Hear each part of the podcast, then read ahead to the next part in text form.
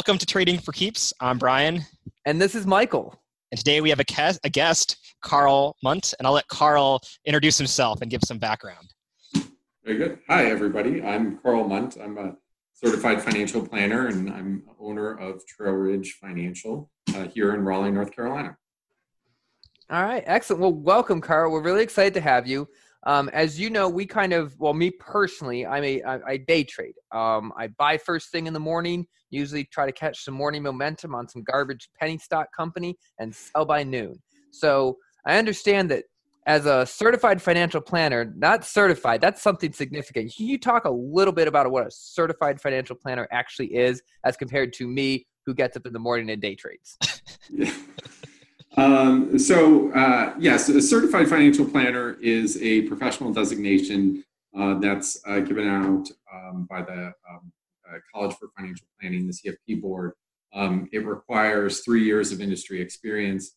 Uh, there's extensive education that you have to go through. Um, I forget the total number of hours, uh, but it was a lot. My assistant actually just finished hers, and it took me took me down memory lane uh, in terms of the total uh, studying and exams. And then there's a cumulative comprehensive exam you have to take to pass. Um, and then it requires ongoing uh, continuing education. Also has um, requirements in terms of acting in best interest, acting as a fiduciary uh, on behalf of clients, and, and, really working and providing financial advice uh, for people in all aspects of things. So not just being a stockbroker trading, but also providing, uh, you know, providing guidelines and standards for the advice that people give. So it is uh, one of the highest, if not the highest, um, designations that you, you can earn. Um, so it sounds like you're almost a, an engineer. In some respects, yeah. Actually, a lot of people in this industry are engineers or come from engineering backgrounds. Um, they, uh, yeah, and for me, it's a great place to be because I have that analytic mindset. Uh, I love crunching numbers. I can pull out a spreadsheet and uh, get down in, into the nitty gritty. Uh, but I also really love talking to people. I love helping people. I love making a difference. Uh, so it's a great place for me to be in terms of uh, uh, the best of both worlds from a, a career perspective to analyze, yet be able to help people in their face with what's going on. So, so, Carl, just out of curiosity, how did you decide to choose this as a career path? Is this something you kind of always wanted to do, or did it just kind of happenstance, or and then you kind of go ahead. Yeah. I, I, walked into it. Um, you know, I mean, I, but at the same time, I was also the kid who asked his dad for a subscription to the Wall Street Journal when he was 12 years old. Oh, awesome. Um, nice. Um, you know, I did economics classes in high school. I was in the stock trading club in high school. So I always, and then I did econ and uh, international political economy stuff in college. So I was always kind of engaged in it. Um, but after I finished up my MBA, which was in 2004 at the tail end of the 2002 recession. I was trying to find a job and ended up, you know, uh, meeting with a recruiter for a financial services firm uh, and kind of walked into it and was like, I, always wanted to start my own business. And uh, so it wasn't something I, you know, I thought I was going to work in Research Triangle Park and, you know, have a salary job and, and do that whole bit. But when I kind of walked into it, I, it was one of those things that instantaneously felt like a good fit. Awesome. So what? So it just it was always an interest for you. Um, you mentioned the 2002 recession. So that was the dot com bubble that ended up bursting. Mm-hmm. Uh, what was so you were in school at that time? Were you active in the market at all at that point? Can you give, give us a little bit of background there, if you don't mind?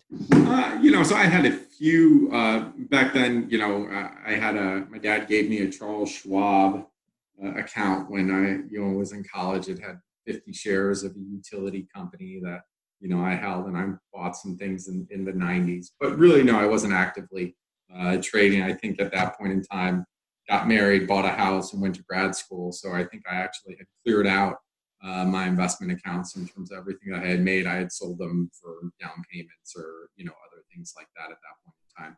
So uh, was pretty much coming into it, uh, you know, and then 401k, you know, that was out there. Um, but um, yeah. I'm, I'm super curious. So you, you started Trail Ridge like on your own. Like, I mean, that's kind of a lot of people. It's kind of scary to go out on their own and start a business like that. Like, like you know can you talk me through that process did you have clients lined up or is this just you're going to take a bet on this you know did it take a while for to build your clientele like how did it how did it grow and you know how did you make it make it work well so uh, trail ridge was formed uh, in 2018 um, i've been in practice and been practicing as a financial advisor for over 15 years now mm-hmm. uh, so i began in 2004 um, with that so before i know it it will be 16 years um, in doing that. So I worked with uh, my previous firm for, uh, um, you know, the entire duration of that time period, and they had a business model set up where I was a franchisee um, in terms of how uh, things were set up, and so um, I was already kind of out working on my own, being a little bit more independent, uh, and so really moving to Trail Ridge Financial, becoming more independent and changing the broker dealers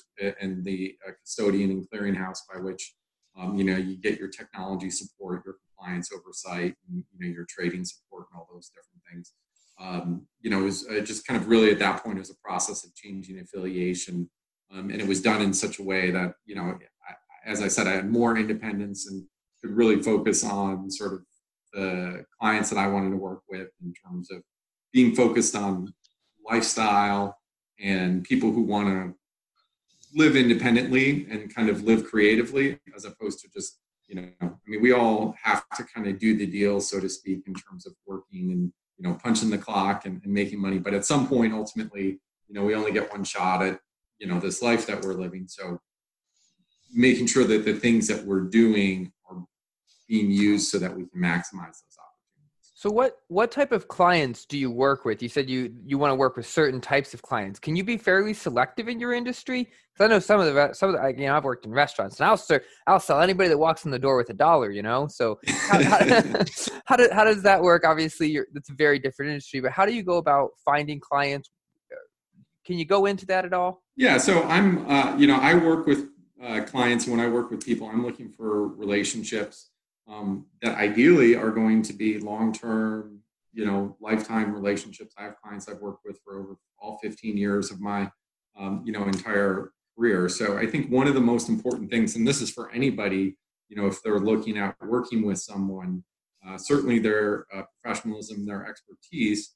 Uh, but one of the things you have to ask yourself is this somebody I can work with? Not, you know, there is a certain aspect of well, you're the most available person here to me to do this work for me. But ultimately, it's really in its best form is a is uh, not a transactional relationship. It is you know kind of a, a relationship oriented. So um, I just say uh, the clients that I work best with, uh, and they work in all industries, and from school teachers to execs to business owners uh, you name it. Um, but one kind of characteristic that they have that ties them together is they're really focused on doing something different. Um, it's not just about saving into a 401k or doing something like that. They all have something that they're trying to accomplish. Um, so, uh, so for me, it's that kind of creative personalization, customization, uh, working with people that makes the biggest difference. And, and just out of curiosity, how do they how do they typically find you? Like, you know, do they are they searching you? Are they is it through friends and networks, or are you finding them? Or well, I, I come on great podcasts like this. Oh, of course. um, no, this is actually my this is my podcast debut. So, um, all right, uh, welcome, uh, Terry here. That's awesome. Uh, you know, generally, right now, the majority of uh, my um, clients that I'm getting are, are, introduced to me through referral um, and through natural market. Uh, you know, you take care of people, you do good work for people. Um, they're going to talk about you, and they're they're going to advertise for you. Um, I do do seminars or other things like that. Um, you know, educational pieces, but I don't, you know, have a broad net in terms of you know advertising uh, that I'm looking looking for. Typically, you know, we're bringing on five to ten clients a year. Um, not that we're being overly selective, but you know, we focus on the work that we do. We're not a marketing firm, you know. So our, our you know, we need need and I want you know uh, new clients and have new relationships because that's you know anytime you make uh, new relationships, you know that's always a positive thing. Um, uh, but really, the focus is also on the work and making sure that we're balanced in terms of you know delivering the work and not just you know we're not trying to provide a, a one size fits all solution that you know it's not like a pair of shoes that yeah. you, you, sell and you know run run the same uh, pair of shoes every day my experience with a financial advisor was I had an IRA set up at a small employer, and it was when I actually called him up after leaving that employer because first they charged me forty dollars just to have an account, forty dollars a year mm-hmm. to have an account, and it was just sitting in there, you know. And I call him up and kind of say, okay, how do you know? What if I want to do a little bit more with my life? And it sounds like I should have been talking to you actually, because I had aspirations of uh, of owning a business and not working for somebody else. And he was like, no, we just need to look at like what do you want to do in retirement he goes you know we can estimate what it will cost for you to go to the caribbean twice a year and then we'll figure out how to make it so you can you know put food on the table and go to the caribbean twice a year in you know 40 years when you retire and i'm just like that I, I go, I, want to do other things. I want to do things before I retire. He almost, he really wanted to put me in a cookie cutter mm-hmm. portfolio mm-hmm. type of thing and then charge me $40 a year for it. Yeah. So well, how do you how do you vary? What what types of uh so if, if I came to you like that, you know, I have all of 25, 30 grand, you know, in my IRA, maybe I've got a couple thousand dollars saved up and I want to I want to start working towards owning a business or or something like that. How how would you what would you do for me, I guess, at that point since uh, I don't want you to have to, you know, yeah, so uh, confidentiality. Uh, no, no. So what I do and, and what I think one of the things that distinguishes me is I'm a fee-based financial planner. So, kind of one of the core aspects of the relationships that I have is I charge a fee on an annual basis to provide a financial plan um, and to outline, uh, you know, to give a, a, a, straight assessment of where you stand currently, uh, to look at your long term goals, uh, to identify how to get there. Maybe it's two trips to the Caribbean, whatever, uh, you know, whatever the case may be, but, you know, really kind of start to begin to plan out. Um, and as a, as a financial planner uh, and the fee that i charge to do that well and to provide fiduciary uh, advice you know the fees that i charge are magnitudes larger than you know an account fee for $40 because that that $40 account fee um, and we have some account fees and most firms have some degree of account fee that account fee just covers the maintenance expenses of managing it and reporting it and doing all the oversight of the actual individual account that doesn't pay for any actual any actual advice in, in the work that you do. So um, you know what distinguishes me in the work that I do is sort of kind of that um, individual work about what you do, and then the other part about working with someone when you're paying them to do a financial plan um, is you're creating an economic relationship that's mutually beneficial for both people. Um, because the best thing for you to do may be to buy zero products you know, or to invest anything more, or the best thing to do maybe just to put more money in your workplace 401k. Um, and looking at kind of the overall spectrum of everything that's on there. So the relationship I have with my clients is to provide them the advice that they need to help them realize their goals, whether or not they have that money invested with me or not. Now, candidly, I would love for them to have their money invested with me because my because that's a another level of client, right? I can have a client that does planning, I have a client that does investing, but I can do the best work if you're doing the planning and investing and making sure both both sides are talking to each other um, to get the best synthesis. Uh, in you know, and that is just going to get more efficiency in how everything's done Carl, can I interrupt you for a second? You mentioned the word fiduciary, and I, you know, I hear that word thrown around, and I remember there was some legislation about, you know, being a fiduciary a while back, and there's some hubbub about that. Can you, can you explain just in like common layman terms, what, what does it mean to be a fiduciary, and what's what's what's the what's the big deal about that? Uh, well, in, uh, in in layman terms, uh, you know, fiduciary says is that you have to act in the best interest of your client, um, and that you know that you have to put their needs ahead of your own. Um, and, it seems like common sense, but but uh, that that has not been the standards that have been put on the brokerage industry as a whole. Um, the the standard previously that was set up in the brokerage industry was a suitability standard, which is basically, and that's where we get all everybody's familiar with the risk tolerance questions. You know, you run through the risk tolerance and you come out and it says you're moderately conservative. Um, if you're under a suitability standard, your obligation is only to show them people and say, all right, here's all of your moderately conservative options. Um, it does, it's not to go in and say, hey, this is the best product out of this suite, or I might even show you a product uh, um, from that suite of moderately conservative Um, but I'm not obligated to show you the best one. I can show you the one that is, benefits me the most. Um, and that's where I think, unfortunately, a lot of the distrust um, has been created in the financial services industry and in different relationships. And so uh, the fiduciary rule that uh, did come out or was attempted to come out uh, was an effort to address that. Um, that got repealed uh, in 2016, 2017. Um, so that's no longer in place. And now the SEC just recently, actually, here in June, has been rolling out what's called the best interest which is a modified version of that fiduciary rule, but it lessens some of the requirements for the different broker dealers. Um, but again, outlines a little bit more specifically some of the disclosure um, that's out there and uh, articulates the way uh, firms and individuals do or don't work in the best interest of clients. Okay, that makes sense. I want to pivot just a little bit. Now, um, everyone, how we've actually met, we actually don't know each other through financial services and everything else. We know each other from the local running community. Um, I know me and Brian have talked about that in the past, and Brian and Carl have actually run together. So I did want to pivot because I think I think running is such an individual sport. You have to continue, especially ultra running, which we do. An ultra, an ultra run, an ultra marathon is anything greater than a marathon. So for everyone out there that thinks a marathon is ridiculous, we run a marathon and then keep running.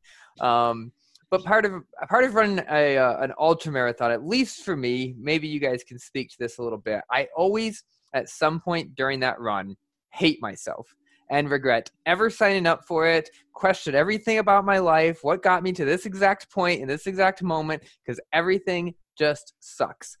Um, and I, I've kind of taken that, you know, even in my trading, I know that sometimes one of the biggest biggest hangups a lot of new traders have is you're going to lose sometimes, and that it sucks, right? It just sucks that you're going to lose. Um, so I guess can you let concentrating more on the running right now, Carl. Can you give us a background on your running career and then maybe tie that back into uh, your how you use running and financial planning together? Yeah. Uh, so I uh, have been running pretty consistently for about nine years.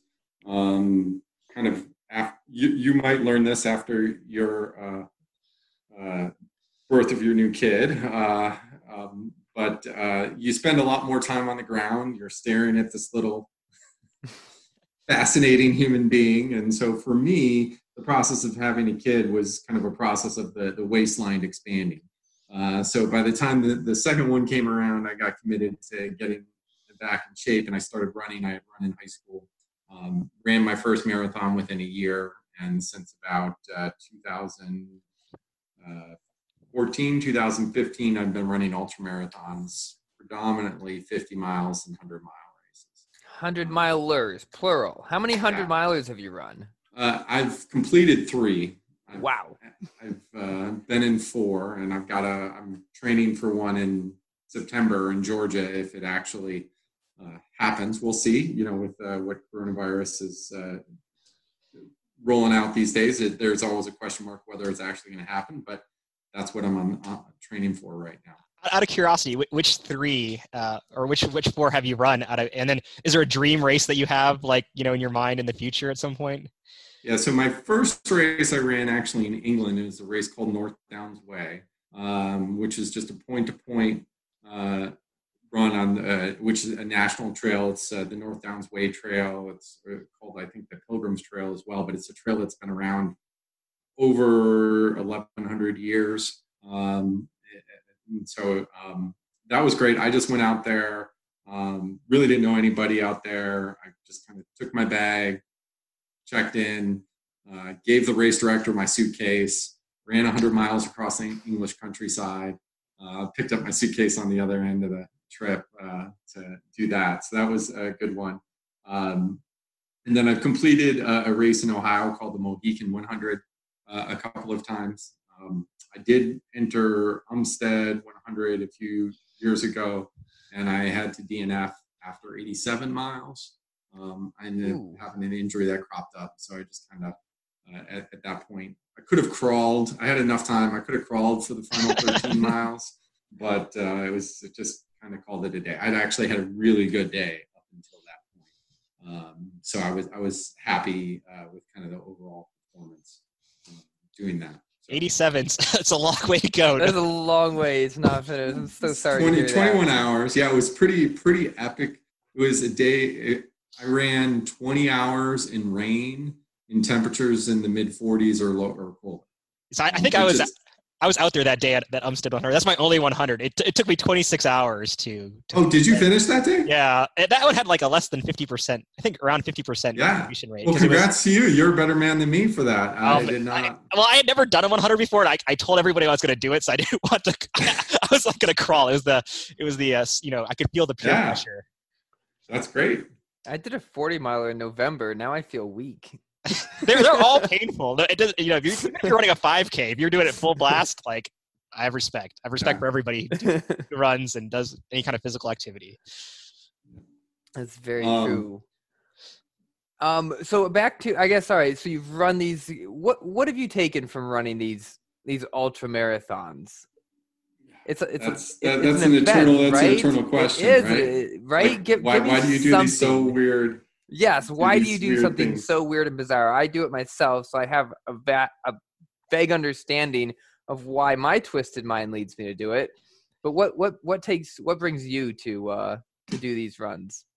you know, for me, I think what um, you know is one is is you know I think it's uh, tapping into your own human potential. I think is a is a huge motivator in terms of like um, you know you. It's curious to think about what limitations are put on our brains and what limitations that we've sort of succumbed to without even really thinking about why they're there. I mean, and, and you talk about this like automobiles have only been in mass adoption for a little more than 100 years Mhm. right? So somehow in a hundred years, it now seems ridiculous that somebody would walk a mile to go get to a grocery store or something like that. You know, like so, like we we kind of become victims of our environments around us. So there is that component of, um, uh, you know, just tapping into what's available, and then also too, I mean, you know, I love the mountains, love the outdoors, um, and I think it's pretty cool to not just go a few miles in on a trail and to run 50 miles across a national park or, or in the mountains and get to see all of that and do that in the course of one day and have a great day and have a beer afterwards and, and relax. There's definitely something uh, invigorating.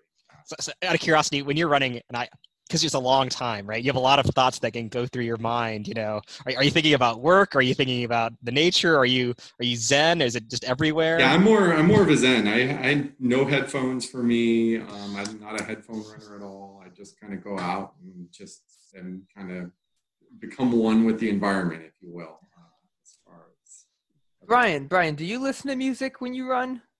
It, depends. I'm like a 50-50. I, so in a rate, okay, so I run marathons too. If I'm going for time, I'm not going to wear headphones because I, I need to have full concentration.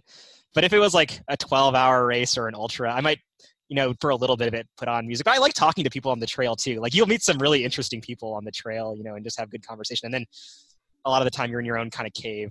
So I would say maybe 50% or less, probably less than that, but some, some. That's interesting because I'm sure you're familiar with the book Born to Run. I Mhm. hope everyone is familiar with that. Yes, everybody's nodding.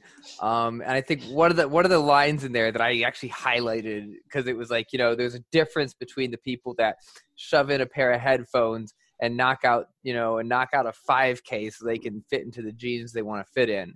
But there's something different about the people that just go for these extended periods of time and they think they have a where they're not necessarily trying to get through it they're doing it for the for the actual enjoyment of running. Because it's it, carl i don't listen to music either. I don't even own a pair of headphones you know um, and that's one of the questions people are like oh well, what do you listen to? What keeps you occupied for that long? And i'm like oh no i don't listen to anything. I just i'm just one with the world I gotta, I gotta say something. So there are some people, some ultra runners and like ultra endurance athletes. I've heard them like they play the same song for 24 hours on repeat. Like, like I, I, you know, you know, David Goggins. I think he even said like he was doing a push-up competition for that long, and he just had the same song on repeat. Like that sounds even like nuttier to me to do That's, that. that's torture. It has to be i can't imagine i don't i can't think of one song that i love that much I think you won't love it by the end of that. Yeah. All right. Well, all right. So I mentioned kind of how I thought, you know, uh, being uh, an ultra runner or running this extended period of time, there's there's times of it that sucks. Um, that's what I've always found, and maybe you guys haven't found the same thing. Maybe you're Zen the whole way, but I found, you know, for the most part, I do pretty good. But I always find there's some point I find, you know, where it's usually between 30 and 35 miles because I've only run a, I don't run much further than that. Um, where I, where just I just hate myself for signing up for this thing, and I hate the fact that I've run this far, and now I'm not even going to be able to finish because I'm, you know, I've I've psyched myself out and everything, and but then I know if I can just push through. So I always just find some minor goal right ahead. I go, okay, I can maybe I can't finish, but I can run past that bush. Maybe I can't finish after that bush, but I'll run to the next pole.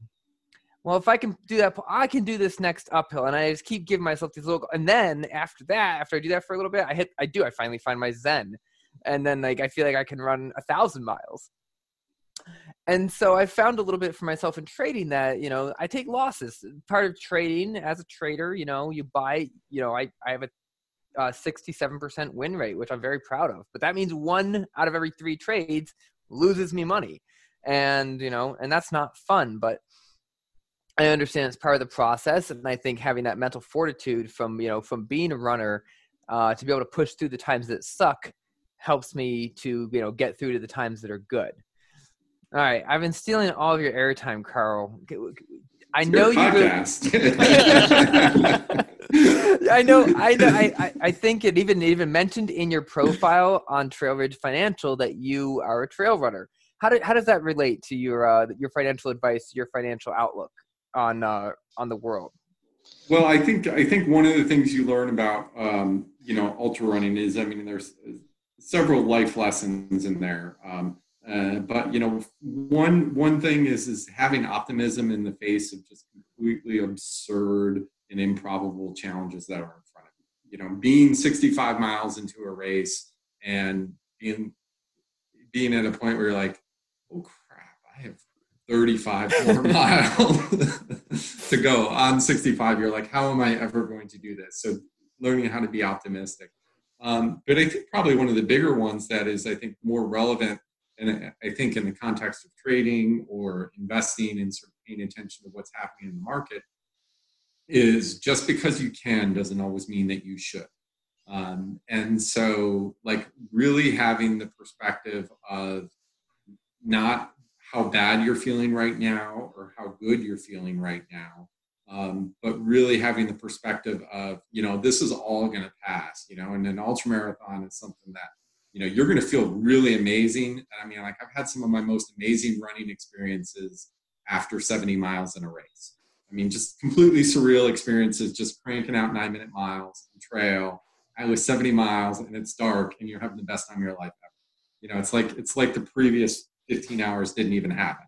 Um, you know and that's pretty incredible and have the lowest lows and uh, being being depressed. And knowing that that cycle kind of repeats itself. And I think that's true in the markets. Um, you know, there's going to be periods of time where uh, the markets are uh, irrational. I mean, well, the markets are probably always irrational.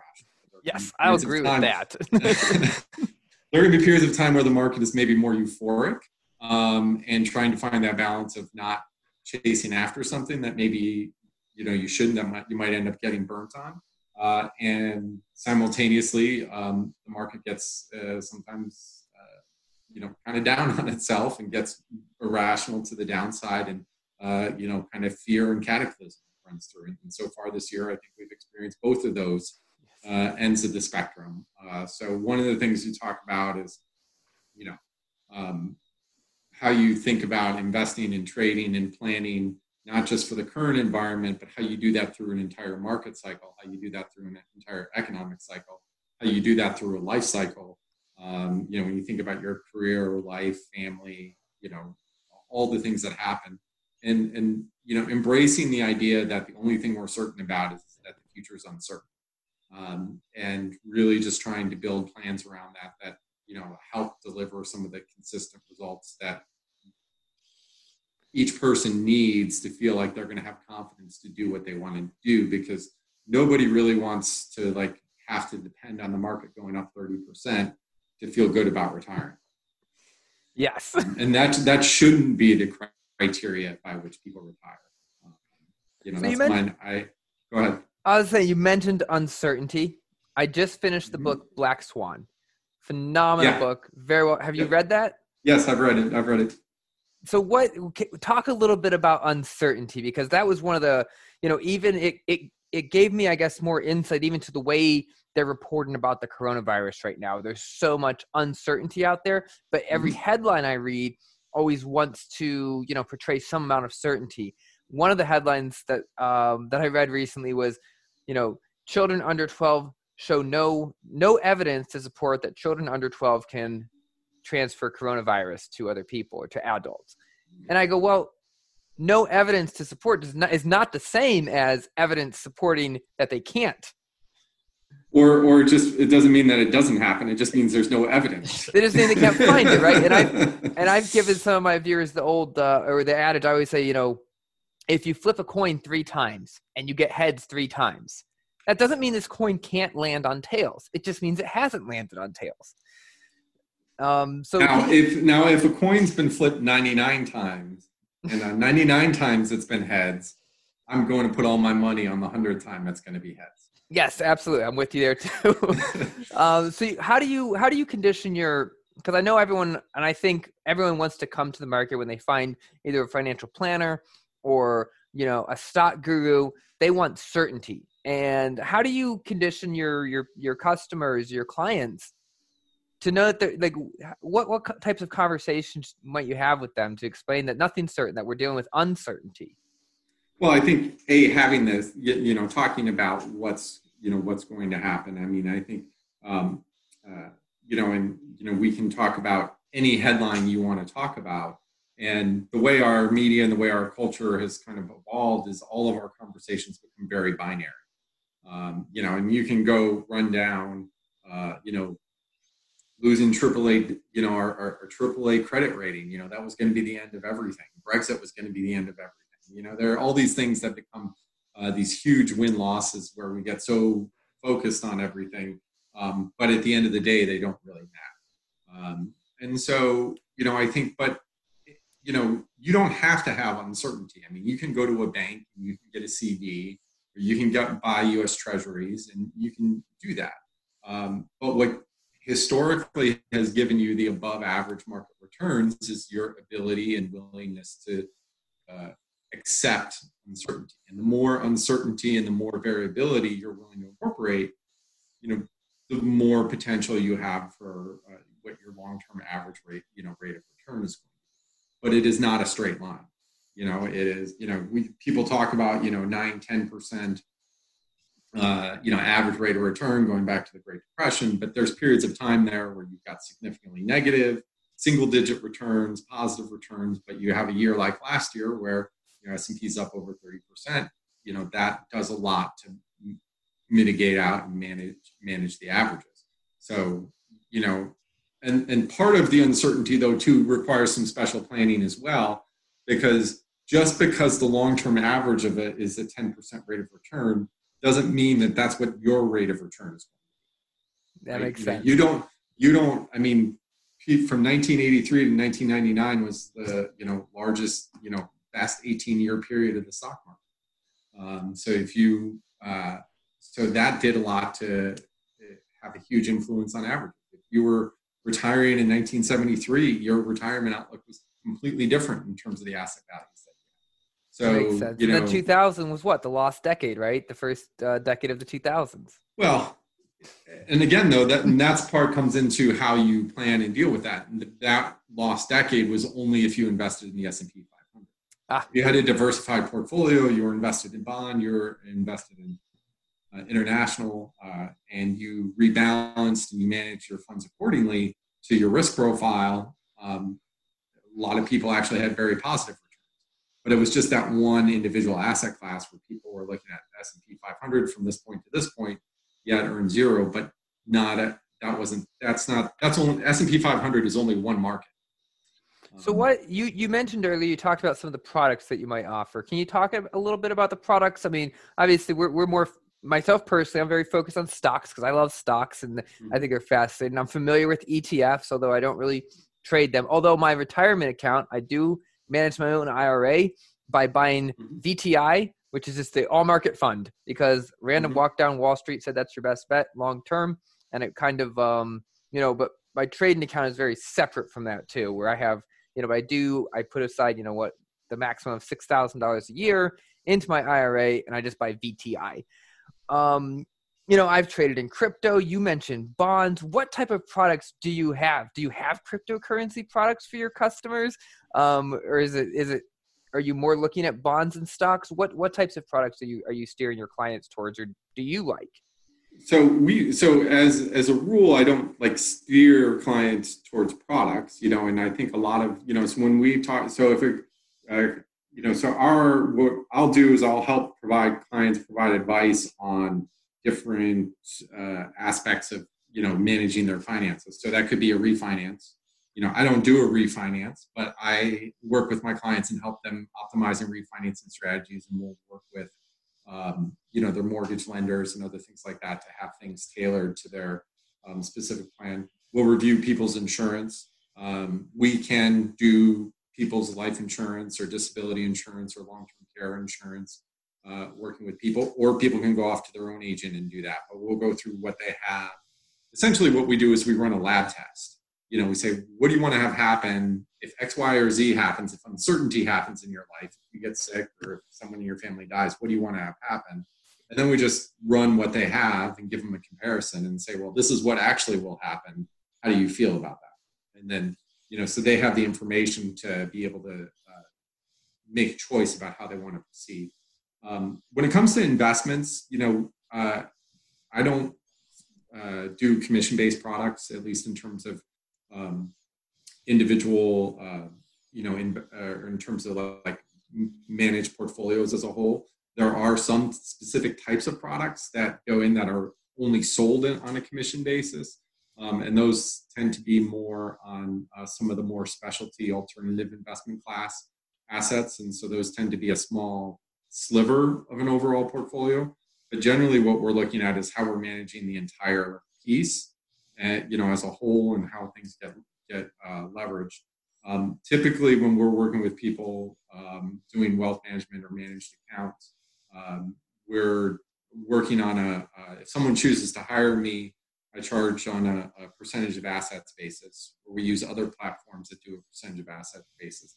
And there's any number of different options. There are managers that offer stock, individual stocks. There's managers that do ETF only. There's managers that do both. You know, and so a lot of it comes down to what you're looking for in terms of cost, what you're looking for in terms of strategy, um, and what you're looking for in terms of risk management, um, in, in, terms of uh, how that can. That's the great part about what I love, and also one of the things I really enjoy about where I'm at right now independently is I don't have any proprietary products. My broker dealer doesn't have any proprietary products. So, you know, we just work with solutions and helping people be able to choose kind of what's in the toolbox and try to connect them to the different resources that might be available. So you mentioned some things like a refi, refinance on uh, that was a mortgage, right, or even uh, mm-hmm. life insurance. Can you give me an example of like a maybe a portfolio that you might recommend to somebody? I, I I'm not necessarily looking for direct advice, but just so we have a better understanding of exactly what you might, uh, you know, if somebody comes in and you know they have a certain amount of cash and they want to start a business. Let's say I have, you know, let's say I make fifty thousand dollars a year and I've got twenty thousand dollars set aside and I want to start a business. Is there a, a path forward that you might recommend to me?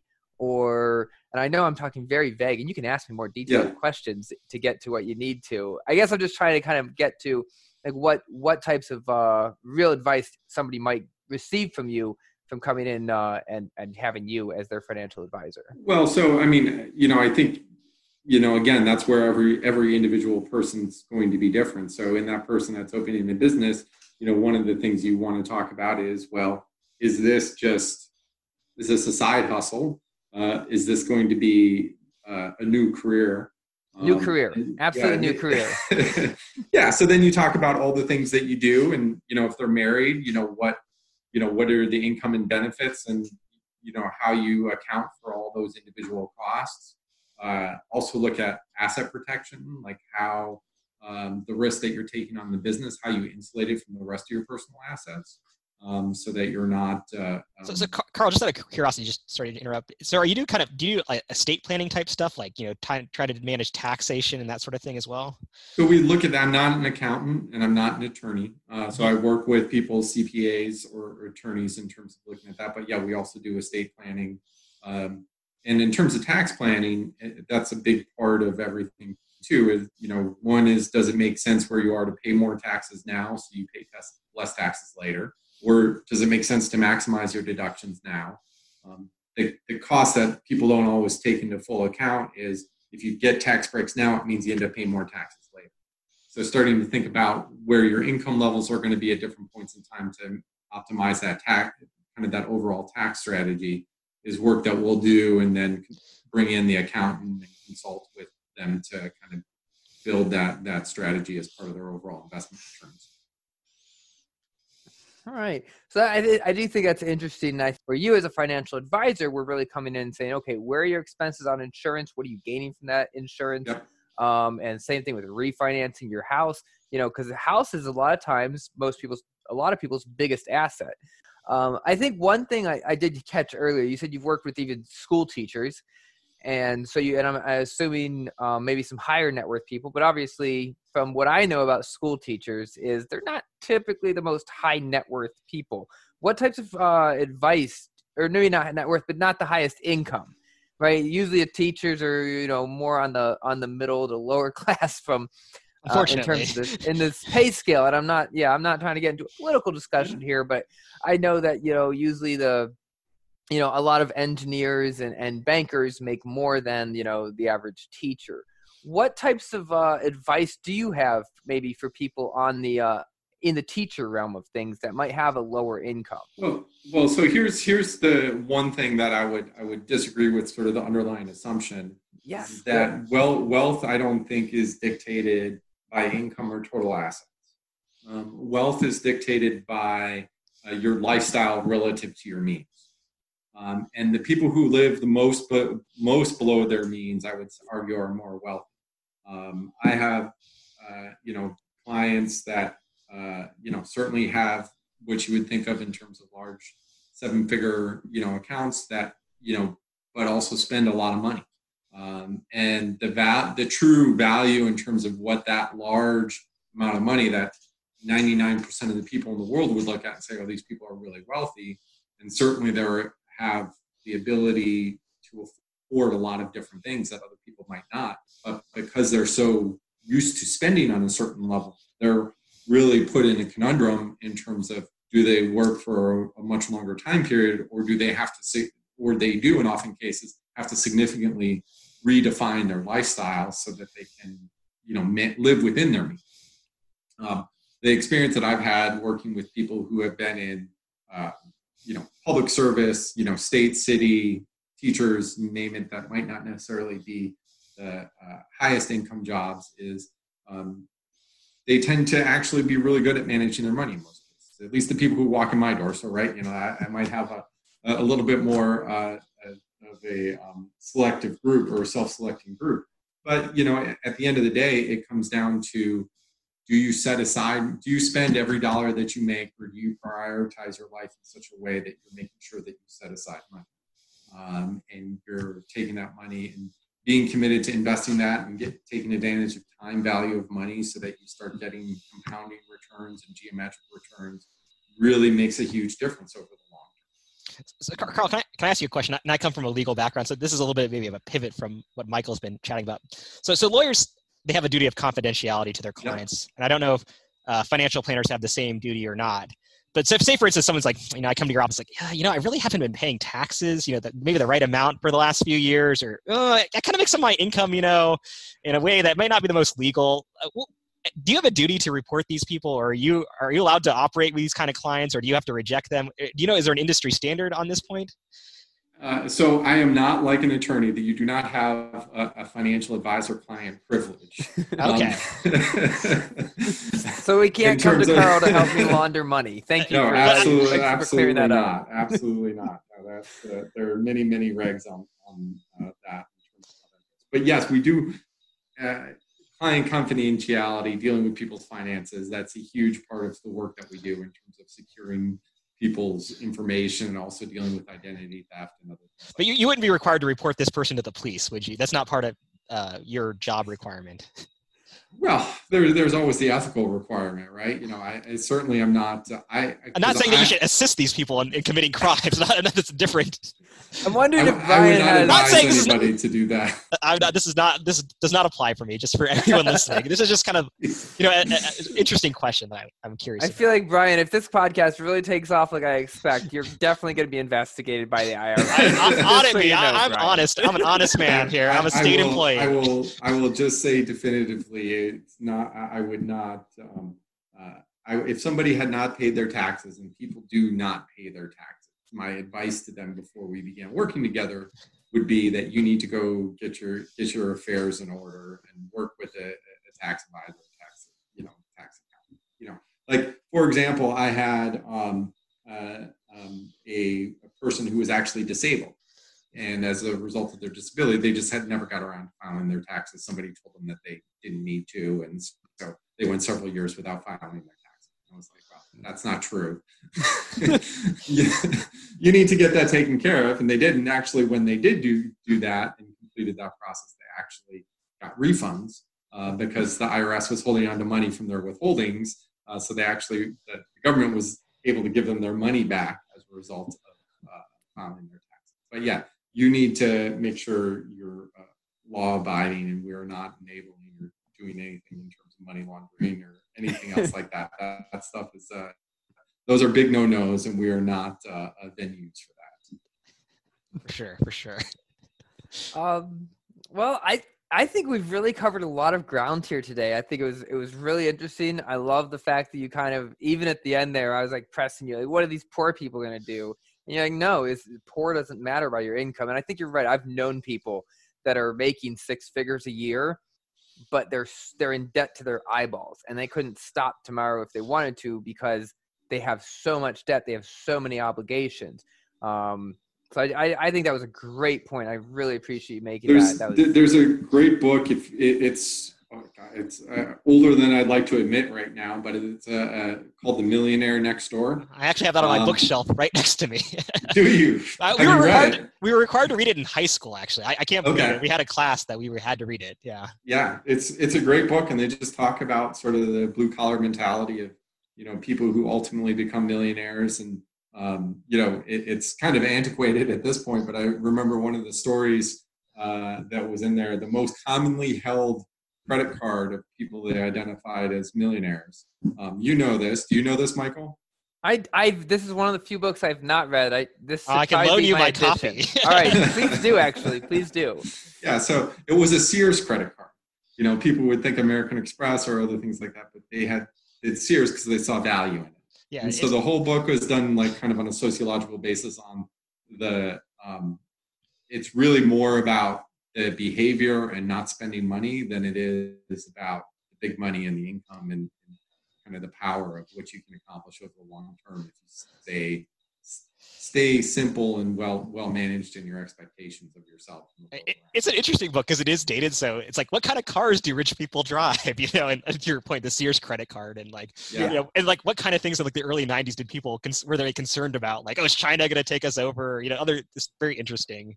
You know. Yep perspectives on the book. I think there's other ones like uh, Rich Dad Poor Dad is another famous one. I have read of. that one. That one, I, I was about to comp, I was about to kind of compare that because he talks about buying um buying assets versus buying liabilities. Where an expensive car, end of the day, is a liability. Even your own yep. personal house is a liability. But buying a rental property, that's an asset. Yeah. So, all right. Well, all right. So I mentioned I'm, I'm going to link to all this in the show notes. So if you are listening, please do uh, you know, if you any of these books interest you, Black Swan, I just finished. Uh, a Random Walk Down Wall Street, I believe I mentioned briefly there. I'll have a link to that one as well. The Millionaire Next Door, I I will read. I need to read that one. That's going to be added. I wasn't sure what my next financial book I was going to read. I'm reading AWOL on the uh, Appalachian Trail right now, so I need to. I try to read a just for fun book and then a financial book. I try to go back and forth. So uh, I just finished Black Swan. Now I'm doing AWOL on the Appalachian Trail, so I'm going to switch back and do Millionaire Next Door next. So awesome! I gained I gained a lot out of this uh, this podcast today, uh, and we'll also go ahead and link to Rich Dad Poor Dad since I mentioned it. Uh, so yeah, any I, I don't want to. I, I think we've. Do you have anything else you want to leave us with today, Carl? What any any final thoughts that um that you didn't get to cover that you wanted to mention?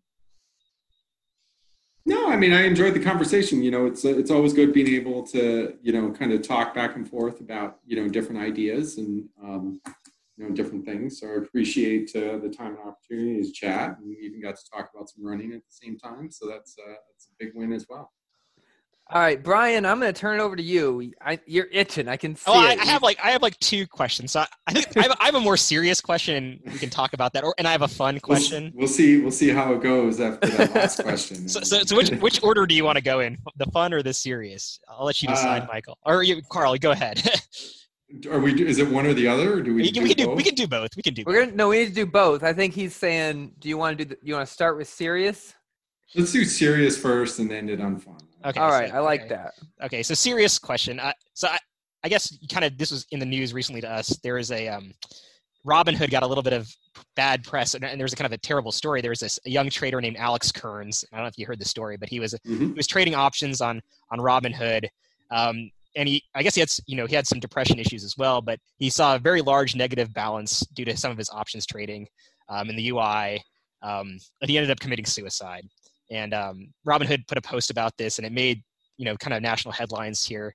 I guess what, what is your take on that? Do you, do you think Robinhood you know has any fault there? Is this uh, is this just a depression issue? Is this um, you know a combination of factors? Um, do you have any perspective or thoughts on that? Do they have any liability there? Should you know what should Robinhood be doing here?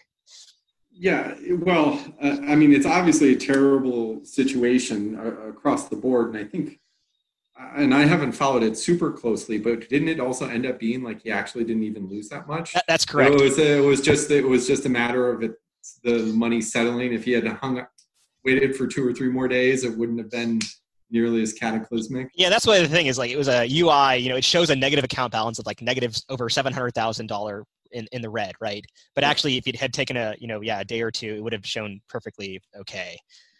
Yeah, I think I think it's. uh um, you know, I, I, I, don't know. I mean, part of that in terms of the way those the user interfaces are reported are, you know, driven by regulatory, you know, issues, you know, so in terms of, uh, you know, and some of these things exist, you know, and that's always the catch 22. You know, a lot of the rules that exist today in the industry are byproducts of the Great Depression in terms of, you know, Securities Act 1933, Investment Advisors Act in 1940, which were rules that were created in response to all the uh, what everybody went through as a result of the Great Depression. And so that's why we, you get prospectuses in the mail and you have disclosure and there's all of these different things that are out there that are intended to empower you know people to have information and be aware of what's going on.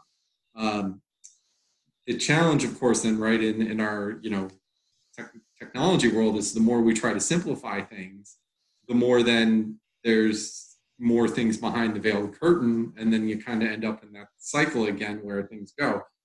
You know disclosure is obviously really really important um, but it is overwhelming i mean to try to keep track of and certainly I, talking to my clients on a regular basis it's you know very few people actually go through and read a prospectus or you know when they get them or, or keep up with it and understand everything that's going on um, but you know, it is sort of a, a, warning too, also that you know the especially when you start dealing with options, which you know you start talking about things that are some of the more complicated vehicles um, that are out there. Is is there are things that can happen that can go um, not in the way you thought they would, you know, and so it's uh, you know as we kind of deal with these euphoria and this technology and this access. Um, being aware of what you're doing is is there is a little there is certainly risk right we talk about risk that's out there um, so i don't know what the, the magic solution is in terms of um, you know what's out there but um, it's definitely uh, definitely a warning and a very sad example of uh, what people you know, how people should be careful and thoughtful about the things that they're doing can I jump in here? I have I'm, I'm a very I have a very strong opinion on this particular case. Um, I think Robinhood as a whole, you know, they do. I would, they they they almost prey on, but they they're advertising directly to people with no experience in the market. They're trying to get people to have their first trade with mm-hmm. Robinhood. Yep. And so they know that the people are coming in, and this is not necessarily a legal standpoint, but it's more of an ethical standpoint. They know the people that are coming in have no idea what they're doing. They are purposely advertising and recruiting those people to trade on their platform. And when they allow a negative, you know, from having a, I think it was a one or two thousand dollar account to somehow show a negative seven hundred and fifty thousand dollar balance without a clear explanation of what that balance actually means at that time, I believe they are ethically obligated to provide some level of, uh, of, of, of transparency and explanation of what that number actually means. So I understand that Alex, uh, that the young man that, that did pass away as a result of this, I think it's, it's tragic. It's awful. Um, you know, it would be great if people, you know, understood more what they're doing. But when you when the when the threshold to get in is so incredibly low, you know, I think it was it, right. It was only a few thousand dollars that the that the kid had invested, and and then to be able to see such a horrible, like just such a you know devastating number. I don't know what I would do if I was in debt seven hundred and fifty thousand dollars all of a sudden. You know, that's a yeah. that's a big number. Um, so I, I think Robinhood has maybe maybe not a legal responsibility, but I think they have a huge ethical responsibility for if they're going to bring in the people that know nothing about what they're doing they have an ethical responsibility to explain what these numbers mean. And if they can't do that, and if there's no great way to do that, um, then they, they they should steer clear. You know, I think when they started, when it was just buying and selling stocks, and you know you could lose your, you know, you go in with your two thousand dollars and you lose your two thousand dollars, and that's where it is. I could understand that, and I'm fine with that. I go, okay, you know what? The lottery and the roulette tables and the blackjack tables do that every single day. I understand it. People are going to go and gamble that want to gamble, but when when you have the potential to show something so you know such a negative number, such a horrible number that can be so devastating to somebody's life, I do think it's I think they have an ethical responsibility to to really make sure that person understands what what that number means and what they are actually looking at there. So that's that's that's my take on it. It's a it's a very fair take, and I appreciate both of your perspectives on the question. I know it's a difficult question, maybe on the more positive note, we did talk about running, so I would just say maybe a happier note. But can you maybe give your happiest trail experience and the best food you've ever eaten at an aid station? Best food I've ever eaten at an aid station. There, I mean that. I don't know. Those are those are euphoric experiences in and of themselves. Like every every time, um, uh, you know. Um, geez, I I don't eat a lot actually at aid station. Oh, really? Okay. A lot of times, a lot of times I might be a take some watermelon, dip it in some salt. Um, I'll take shots of pickle juice. Um, I'll eat a few potato chips. Um, you know, in terms of what's there, but I tend not to eat a lot of food. I had some pierogies at a race recently that were really, really good. Uh-huh. Um, they were uh, they were good, but yeah, it's uh, um, it's more just the euphoria of seeing people yeah, you're alone for so long, right? You get to this station. It's like the, you know, yeah. I mean, but it's funny, but like at uh, the Umstead 100, I mean, you know, they've got short ribs, burgers, you know, they got so many like great foods and like you get excited for it. It's like, um, by, by the time you're running in there, it's not, oh, I know what it is. It's ices and snow cones. You know those flavor ice things? You know the oh, the, the otter pops. That where you just rip off the top and it's yeah. just like frozen sugar water. Yeah. Uh, on a hot day, I had a race that uh, that's going to be my best aid station food. It was like 90 degrees, 100% humidity.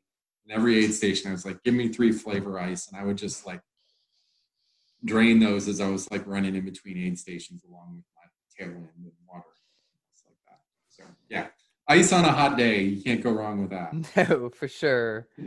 uh, I'd have to say for my most, I was running. Um, this was actually years ago. One of my favorite running experiences. Um, I was just out in the Greenway here in Cary by myself on a Saturday morning. Um, it was before coronavirus, so I had the Greenway to myself. And this hawk came out with this eight foot wingspan. And flew on the trail right above me and with me for probably 15 seconds total. But it was just one of the coolest, you know, I might not have even noticed him if I had had headphones in, you yeah. know, but it was just that moment where I came on this, this straight stretch and this hawk came down and flew with me for a minute.